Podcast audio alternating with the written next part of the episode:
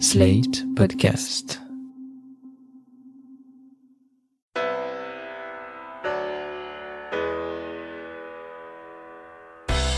Bonjour et bienvenue dans Le Monde Devant Soi, le podcast de Slate sur l'actualité française et internationale. Je suis Christophe Caron, je suis toujours confiné, comme mes deux camarades du Monde Devant Soi, Jean-Marie Colombani, directeur de la publication de Slate, et Alain Frachon, éditorialiste au Monde, spécialiste des questions internationales. Bonjour messieurs. Bonjour Christophe. Bonjour Christophe. Avec nous cette semaine, Eric Leboucher. Bonjour Eric. Bonjour Christophe. Eric, je rappelle que vous êtes éditorialiste spécialisé dans les questions économiques, on peut vous lire dans les Échos, dans l'Opinion et bien sûr sur Slate. Jeudi, on a eu des nouvelles de l'Europe. Les ministres des Finances des 27 se sont enfin mis d'accord, après de longues négociations, pour un plan de 500 milliards d'euros. Alors ce plan, il comprend 240 milliards de crédits du Fonds de secours européen, 100 milliards d'euros pour financer les mesures de chômage partiel et 200 milliards de fonds de garantie pour permettre à la Banque européenne de prêter aux entreprises. Aucun accord, en revanche, n'a été trouvé pour ce qui est des coronabonds, c'est-à-dire la mutualisation des dettes demandées par la France, l'Espagne et l'Italie. Nous allons revenir en détail sur ce plan, mais d'abord une question, est-ce que l'Union a été à la hauteur des enjeux, Jean-Marie ? Je vais vous répondre de façon un peu contradictoire. Ce qui me frappe, c'est qu'on est enveloppé aujourd'hui dans nos pays, notamment en France, par une atmosphère anti-européenne extravagante. Vraiment, le chorus, la pensée obligatoire, la pensée unique obligatoire, c'est de se plaindre, de dire que l'Europe, ça ne va pas, l'Europe n'est pas à la hauteur, l'Europe n'est pas au rendez-vous, l'Europe ceci, l'Europe cela. Tout cela étant fait pour discréditer l'idée européenne, comme si nous étions déjà passés, avec l'aide du coronavirus, si j'ose dire, dans l'ère du nationalisme et de la fermeture des frontières, donc de tourner le dos au fond à l'idéal et à l'ambition européenne. Ça, c'est le climat dans lequel on baigne, me semble-t-il, n'a jamais été aussi pesant dans ce sens-là. À l'inverse, je dirais que l'accord qui a été trouvé est un accord à minima, et que c'est un accord qui est intéressant, qui apporte pas mal de choses, mais qui n'est qu'à mes yeux en tout cas qu'un début. Un début dans un processus qui, comme toujours avec l'Union européenne, sera lent, trop lent à notre goût, compliqué, parfois tortueux, mais in fine, on sera au résultat. Voilà, et donc j'aimerais bien qu'on sorte un peu de ce climat un peu étouffant pour regarder la réalité des choses. La réalité, c'est qu'il y a des contradictions, il y a des difficultés, il y a des gens qui veulent avancer, d'autres qui veulent ralentir, mais néanmoins, il faut que tout soit fait pour que la marche en avant ne soit non seulement pas interrompue, mais reprenne de plus belle, parce qu'il n'y a jamais d'occasion meilleure que de relancer un grand projet de cette nature que l'adversaire extérieur, et l'adversité, elle est là aujourd'hui, elle est, si j'ose dire, tous azimuts, parce qu'elle est aussi sanitaire. Alain, l'Europe, elle a su se montrer convaincante face à cet adversaire extérieur qu'est le coronavirus ? Une seule remarque. Tout le monde a été frappé par une image il y a un mois ou un mois et demi. L'Italie était aidée par une équipe de médecins chinoises qui étaient venus, des spécialistes de la virologie, etc. Il n'y a pas eu un seul médecin d'un autre pays de l'Union européenne venu en Italie. Eh bien, il ne faut pas en rester à cette image. Cette image, elle est vraie. Mais la vérité économique et sociale est totalement différente. Si vous additionnez tout ce que l'Union européenne a déjà fait pour l'Italie, vous arriverez à une aide incomparablement supérieure à l'aide chinoise ou à l'aide de propagandistes russes qui sont venus eux aussi s'opposer à Milan ou à Rome. Alors on peut dire que, comme disait Jean-Marie, que c'est un début à minima. Mais la question à laquelle il faut répondre est la suivante. Un Espagnol se dit « Qu'est-ce que fait l'Union européenne pour moi ?» Un Italien se dit « Qu'est-ce que fait l'Union européenne pour moi ?» Et la réponse n'est pas si compliquée ni si technocratique que ça. L'Union européenne a ensemble une capacité financière qui revient à mutualiser l'effort de solidarité. L'Union peut mobiliser une capacité d'emprunt très supérieure à celle de chacun de ses membres, et particulièrement de ses membres les plus affectés.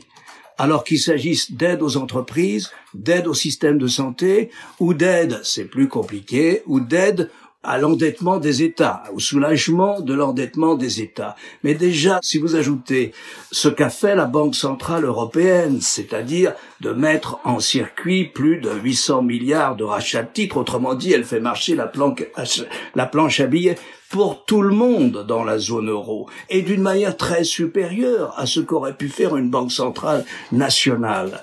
Et donc voilà, alors c'est long, c'est lent, mais si vous voulez, on est tout de même mieux équipé dans l'ensemble européen que nation par nation pour mobiliser les crédits nécessaires face à cette crise. Eric, on parle de ce chiffre 500 milliards d'euros, mais franchement, on a du mal à se rendre compte de ce que ça représente. Est-ce qu'on peut dire que l'Europe a fait un effort massif ? Non, c'est pas massif par rapport à ce que pourrait mobiliser, mutualiser ce dont parlait Alain à l'instant. C'est pas massif du tout. Le gouvernement français en est à 1 000 milliards, donc c'est pas massif. Ce que je veux dire, c'est que pour moi, cette crise sanitaire est un échec des populistes. Et donc je suis moins sensible que Jean-Marie aux critiques que l'on peut faire sur l'Europe, parce que je pense que si elles viennent des populistes, elles sont absolument démonétisées. L'exemple américain est une catastrophe absolue. Trump s'est avéré être le clown que nous pensions. Bolsonaro, c'est pareil. Et la pauvre Angleterre, elle a changé de pied en plein milieu. Enfin, Boris Johnson a changé de pied de politique en plein milieu. Et elle a juste simplement du retard sur nous. Donc, et quant à Madame Le Pen, elle raconte absolument que des bêtises en étant sensible aux thèses complotistes sur le coronavirus. C'est ridicule. Elle est ridicule. Et donc, si vous voulez, je pense que les critiques contre l'Europe sont absolument démonétisées quand elles viennent des populistes. Mais du coup, je trouve quand même que l'Europe n'est pas à la hauteur. D'un point de vue économique, c'est un exemple parfait de ce qu'on appelle un choc externe. Ce n'est pas un pays qui tombe, c'est tous les pays qui tombent en même temps et pour une raison qui vient d'une maladie. Et donc on aurait dû avoir une réponse commune et pas des réponses nationales comme on a eu, etc. Or, ça ne vient toujours pas. Les discussions sont trop longues, les discussions sont toujours les mêmes. Les pays du Nord, disons Allemagne et Pays-Bas sont toujours très réticents à aider la pauvre Italie ou la pauvre Espagne parce qu'ils ont toujours l'idée qu'on va prendre leur argent pour les donner aux Italiens qui ne travaillent pas. Tout ça est ridicule, franchement ridicule. C'était le moment ou jamais, je dirais, de faire ces fameux coronabonds. C'était le moment ou jamais.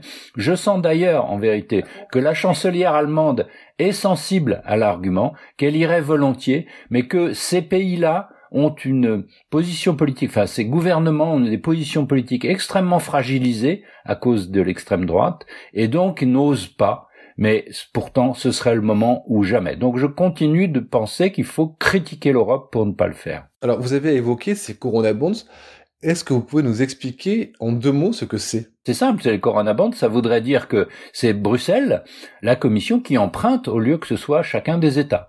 Et donc Bruxelles, comme une n'a pas emprunté du tout, il n'y a pas d'emprunt de Bruxelles, il n'avait pas le droit de le faire, pourrait le faire évidemment avec des taux d'intérêt extrêmement bas, bien plus bas que les Italiens, etc. Tout ça serait mutualisé au niveau allemand, parce que personne ne douterait que les emprunts de Bruxelles soient un jour remboursés, donc les taux seraient très bas, et donc après, on les distribuerait, alors il faudrait savoir comment, mais on les distribuerait aux différents pays. Mais c'est ça la mutualisation dont parlait Frachon tout à l'heure. Est-ce qu'on n'est pas en train, avec ces coronabonds, de mener une bataille sémantique très académique? Coronabonds, ça veut dire que la zone euro, voire l'Union européenne même, émet ses propres bons du Trésor. C'est ça. Et ce qui fait que ça permet aux États qui sont très endettés de pratiquer des taux d'intérêt faibles et de se financer comme ça sur le marché à des taux d'intérêt relativement faibles. Et ils se trouvent en difficulté extrême lorsque, sous le coup d'un choc extérieur par exemple, comme le marché ne leur fait pas confiance, ils sont obligés de proposer des taux d'intérêt beaucoup plus forts pour arriver à financer leurs dettes, ce qui les épuise financièrement. On n'est pas à ce stade-là. Mais moi, Eric, si je vous dis, n'appelons pas ça coronabond.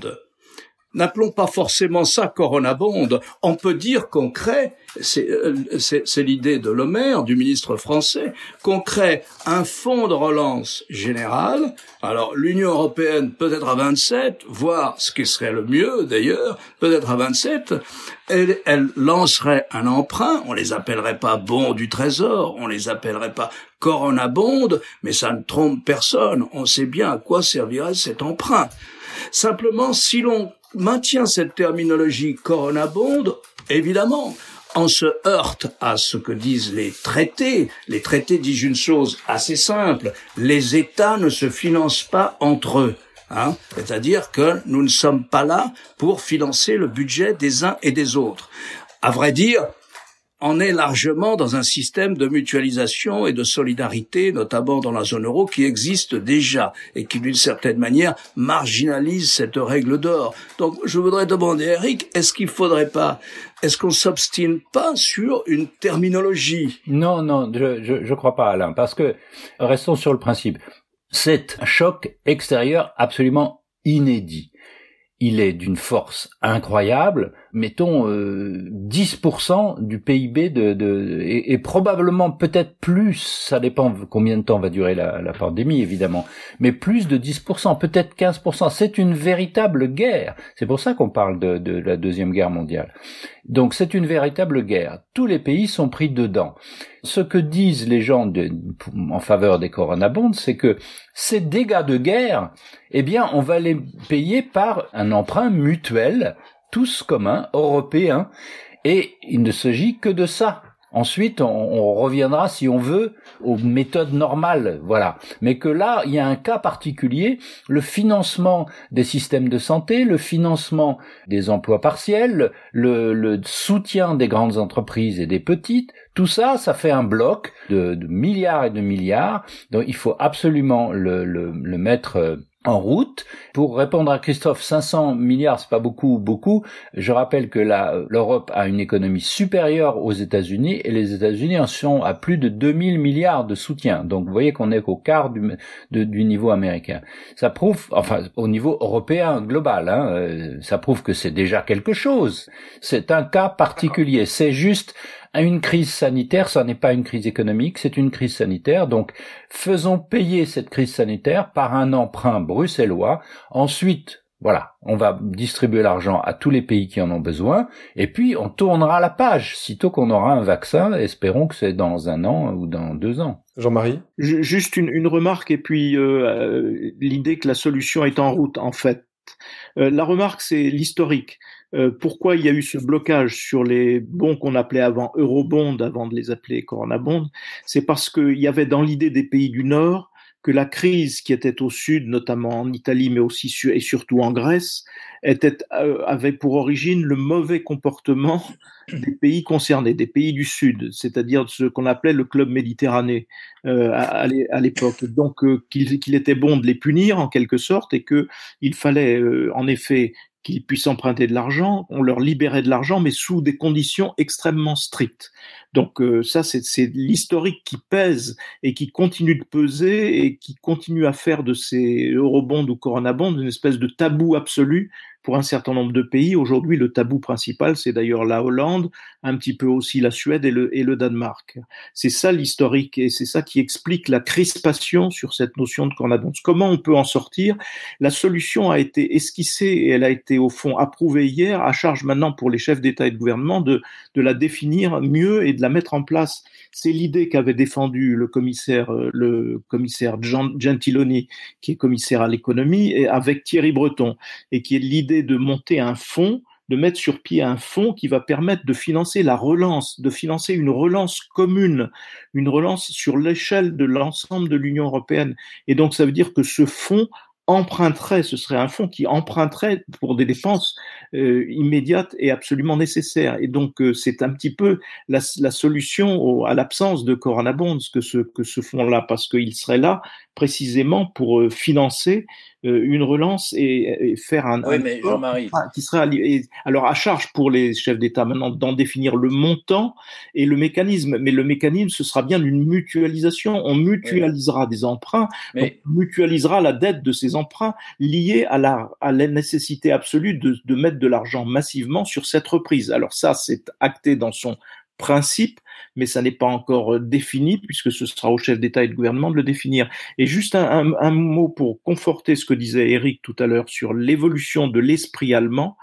Il y a deux Allemands sur trois dans le dernier sondage qui se déclarent d'accord pour des mécanismes de solidarité financière à l'échelle de l'Union européenne. C'est un changement radical dans l'opinion allemande. Et il y avait cette semaine dans les Échos un article co-signé par Heiko Maas, qui est le ministre allemand des Affaires étrangères, et Olaf Scholz, qui est le ministre des Finances de l'Allemagne, pour plaider justement dans ce sens et pour dire très précisément les moyens financiers pour surmonter la crise ne doivent pas être soumis à des conditions inutiles qui équivaudraient à un retour à la politique d'austérité. Donc c'est un ralliement clair et net à des mécanismes européens de relance de l'activité. On n'est plus du tout dans le paysage d'hier d'une certaine façon. Et c'est pour ça que l'accord qui a été enregistré hier est un accord a minima qui ne dit rien de ce qui va se passer réellement plus tard et qui sera beaucoup plus important, me semble-t-il, et qui laissera derrière nous cette querelle des coronabonds. Il y a cette histoire du financement avec quand même, Jean-Marie, deux moments. Il y a le moment immédiat qui est de payer les gens qui sont en chômage partiel, etc., qui payent. Est-ce que ce sont les nations ou est-ce que finalement on a assez d'argent à Bruxelles pour que tout ça soit mutualisé ? C'est la Commission européenne qui déclenche ça. Oui. Et puis deuxièmement, il y aura la relance. Une fois la maladie passée, est-ce qu'on fait un plan de relance ? Il en faudra un. Est-ce que ce plan de relance sera financé de façon mutuelle ? Ou pas, mutualisé ou pas. Alors, juste un point quand même, moi, sur l'Europe critique, de plus, si je puis dire, la santé ne relevait pas de Bruxelles. Le climat non plus, d'une certaine façon. Et c'est quand même nécessaire de critiquer l'Europe pour qu'elle s'occupe des problèmes de l'heure. Et qu'elle arrête de ne penser qu'à les normes sur le plastique ou sur les œufs.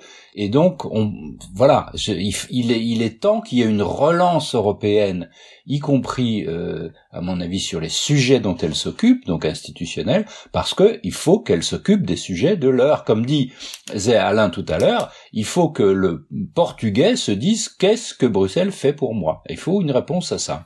On a vu des couacs diplomatiques entre pays, par exemple cette dispute entre la France et la Suède à propos de masques. La réponse qu'a apportée l'Europe à cette crise est pour l'instant une réponse purement économique. On a tout de même l'impression qu'elle ignore la réponse politique, et vous le dites Eric, surtout en matière de santé. Alain, je voudrais revenir sur un point qu'on a déjà traité dans Le Monde Devant Soi, c'est la gestion de la santé au niveau européen. Est-ce que cette crise va, par sa gravité, pousser les institutions à repenser la manière d'aborder la santé au niveau européen? Est-ce qu'il va y avoir un déclic? Est-ce qu'on va réussir à la jouer collectif? Est-ce que, enfin, les responsables européens, voyant que finalement le fait que chaque pays lutte à sa manière de son côté, ça ne fonctionne pas très bien, est-ce que les responsables européens vont se dire « bon, la santé, ça doit devenir une prérogative européenne ». Tout simplement parce que les Européens ont décidé de ne pas mutualiser cette question. Ils considèrent que cette question de la santé, c'est comme du régalien. Ça touche à quelque chose qui relève de la souveraineté, si vous voulez, et même de l'intime, d'une certaine manière. Et donc, c'est vrai, il y a un contrôle sur la qualité des médicaments dans toute l'Europe qui fait que c'est probablement la meilleure du monde, ou c'est le continent où il y a le moins d'accidents avec la qualité des médicaments, mais il n'y a pas de normes d'équipement des hôpitaux, par exemple, ça n'existe pas. Et d'ailleurs, ce serait un cauchemar bureaucratique invraisemblable, si vous voulez. Et donc, je ne sais même pas si c'est concevable d'imaginer comme ça un système des normes de santé européennes. Les priorités ne sont pas les mêmes à Stockholm et à Athènes en matière de santé publique. On le voit bien. Chaque pays a des spécificités. On vient du monde entier se faire soigner pour le cancer en France. notamment à Villejuif, du monde entier, si vous voulez. Il y a des domaines dans lesquels la France est en avance. Bon, il y a comme ça, je veux dire, des spécificités qui correspondent à des choix qu'ont fait chacun des États. Nous sommes des démocraties.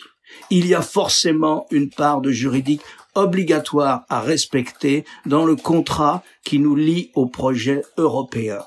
Il est inconcevable d'avoir comme ça une autorité centrale qui définirait dans le détail l'équipement des hôpitaux de 580 millions de personnes, si vous voulez. Après, vous posez une autre question qui est sous-jacente, Christophe, à votre question, je la vois venir. Pourquoi est-ce qu'une fois de plus le nord de l'Europe est exaspérant ?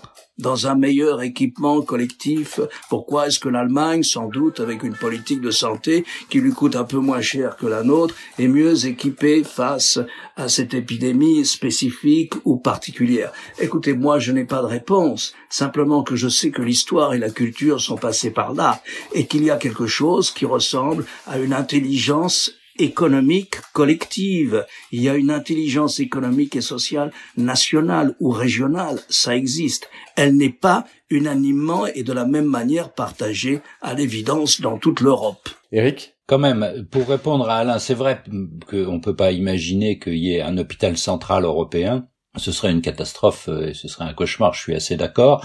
Mais tout de même, la santé ne relève pas non plus de chacune des communes de France. En Espagne, je vous rappelle que la santé dépend des régions. Et vous avez vu que c'était atroce, que les régions ne se prêtaient pas les médecins pour aller aider celles qui étaient surchargées. C'est quand même pas meilleur. Il y a un moment où il faut repenser le système global, et je le disais sur la santé, je le disais sur le climat. Alors ça a été fait beaucoup par von der Leyen, c'est son projet. Ça devrait être fait sur le numérique aussi. Enfin, bref, les enjeux d'aujourd'hui, ou encore sur la culture. Quand on débat sur les identités, la culture, c'est resté au niveau national. C'est certain que si on veut relancer l'Europe, il y a autour des lumières, si c'est ça que on peut élargir, eh bien, il y a une défense commune européenne qu'il faudrait mettre en place. Le mot de défense s'ajoute à ma liste. Il faudrait que l'Europe prenne en charge un certain nombre de choses très utiles aujourd'hui. Je le redis, la santé, le climat, le numérique, la culture, la défense. En attendant tous ces projets, l'urgence absolue pour les Européens, et je pense qu'ils sont de ce point de vue-là à l'unisson, c'est de faire face à la crise économique qui a commencé de se déclencher et qui va être d'une ampleur totalement inédite et qui va être absolument monstrueuse en termes de conséquences économiques et sociales. Et donc, de ce point de vue-là, c'est vrai, pour en revenir au point de départ de notre discussion, que dans l'accord d'hier, il y a quelque chose pour financer le chômage partiel dans tous les pays, il y a quelque chose pour financer l'aide aux entreprises et il y a quelque chose pour financer les emprunts d'État.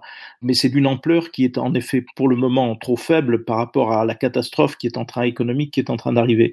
Donc j'en reviens moi aussi à mon point de départ qui est l'idée de cette création de ce fonds de relance est une idée majeure parce que si elle prend forme et si elle est d'une ampleur suffisante, on aura fait la preuve que l'Union européenne a compris qu'il fallait affronter et c'est, à mon avis, ça éclipse tout le reste, ça met de côté tout le reste qu'elle affrontera d'une seule voix et avec des mécanismes communs l'ampleur de cette crise dont nous aurons du mal à sortir parce qu'on aperçoit à ce stade quelques-uns des signes en France de recul du produit, d'un certain nombre de catastrophes dans un certain nombre de secteurs aussi, mais tout ça va se dérouler à l'échelle de l'Union européenne. Et je pense que ça met de côté tous les autres sujets, y compris celui de la santé, parce qu'on n'aura jamais en effet un système de santé européen. Chacun gardera la mainmise et la maîtrise de son propre système de santé. Est-ce que finalement l'Europe ne joue pas son existence dans sa réponse à cette crise ? Est-ce que c'est juste une crise parmi d'autres ou est-ce que c'est une sorte de stress test ultime pour l'Union, Jean-Marie ? Moi, je pense que c'est un stress test en grandeur nature parce que on l'a dit et répété, cette crise est inédite par son ampleur, par sa soudaineté, par sa nature. Et en effet, c'est l'épreuve de vérité d'une certaine façon pour l'Union européenne. Si elle n'en sortait pas unie et plus forte, alors à ce moment-là, le projet européen perdrait tout son sens. Donc je pense que c'est une vraie épreuve de vérité, mais qu'on est en train, me semble-t-il, de progresser, notamment la France et l'Allemagne. On pointait du doigt beaucoup les Allemands pour leur retard à l'allumage. Je pense qu'ils sont maintenant alignés sur cette conscience-là. Et donc, fort de tout cela, il faut évidemment espérer que nous avancerons dans la bonne direction. Moi, je pense pas du tout que ce soit un test existentiel, cette crise sanitaire. Parce que en face, c'est quoi? C'est le nationalisme. Et on le voit, je le disais au début, mais les populistes sont en train complètement de rater le test, là, pour le coup. Ils sont ridicules. Ils ne font rien que de dire des bêtises, à commencer par Madame Le Pen. En plus de ça, on voit bien que la santé, la pandémie, c'est mondial, et que donc le nationalisme est absolument désarmé devant les enjeux qui sont désormais mondiaux. Tous ceux que j'ai nommés sont mondiaux. Donc je ne crois pas du tout que l'Europe est à craindre pour sa vie, certainement pas. Elle a à craindre pour son image, qui va pas se renforcer à un moment auprès des populations qui vont dire décidément l'Europe fait rien, etc. Mais c'est comme d'habitude. Pour moi, cette crise-là n'est pas existentielle du tout pour l'Europe. Elle survivra, l'Europe. Moi, je crois que ce n'est pas tout à fait comme d'habitude, parce que l'Europe est confrontée à quelque chose qu'elle sait très mal faire, c'est-à-dire à la politique. Et au sens, ça veut dire elle est confrontée aux électeurs. Ça veut dire l'électeur portugais, espagnol, italien, suédois. Il doit se dire « qu'est-ce que l'Europe fait pour moi ?» Et la réponse de l'Europe doit être ostensible. Elle doit être compréhensible par une majorité d'électeurs dans chacun des pays.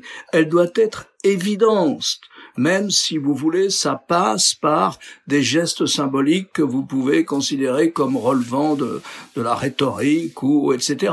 Moi, je crois que le président du Conseil européen, il aurait dû venir à Rome. Il doit aller à Rome une fois que l'accord sera acquis. Moi, je crois que l'Europe, elle est désarmée, pas forcément financièrement. Si vous voulez, cette évidence qu'expose Eric, que les nationalistes n'ont aucune réponse, c'est pas le problème. Le problème, c'est qu'une majorité d'électeurs dans chacun des pays européens, et notamment dans les plus démolis par la crise, se disent, sans l'Union européenne, ce serait pire encore. Et ça, l'Europe, elle sait pas bien faire ça. Moi, je suis moins optimiste qu'Éric parce que je constate que le nationalisme, dans les esprits, est vainqueur d'une certaine façon aujourd'hui, parce qu'il s'est installé, parce que c'est la pratique de tout un chacun. Ça a un impact sur l'opinion. J'espère que cet impact sur l'opinion s'affaiblira au fil du temps et au vu de ce qui est la réalité d'un certain nombre de politiques, notamment aux États-Unis, au Brésil ou ailleurs. Mais une bonne partie de l'opinion est sensible à cette idée que la crise est là pour nous montrer que, en dehors du nationalisme, point de salut. Et ça, c'est un ressort parfaitement irrationnel, mais très efficace et redoutable en temps de crise. Et nous allons aussi être confrontés à cela. Merci, messieurs, pour ces éclairages et analyses. On se retrouve la semaine prochaine pour un nouvel épisode du Monde Devant Soi. Merci, Christophe. Merci, Christophe. Merci beaucoup. Vous venez d'écouter Le Monde Devant Soi, un podcast Slate.fr à retrouver tous les samedis matins sur Slate.fr ou sur votre application de podcast préférée. Si vous avez aimé, n'hésitez pas à vous y abonner et à nous mettre 5 étoiles.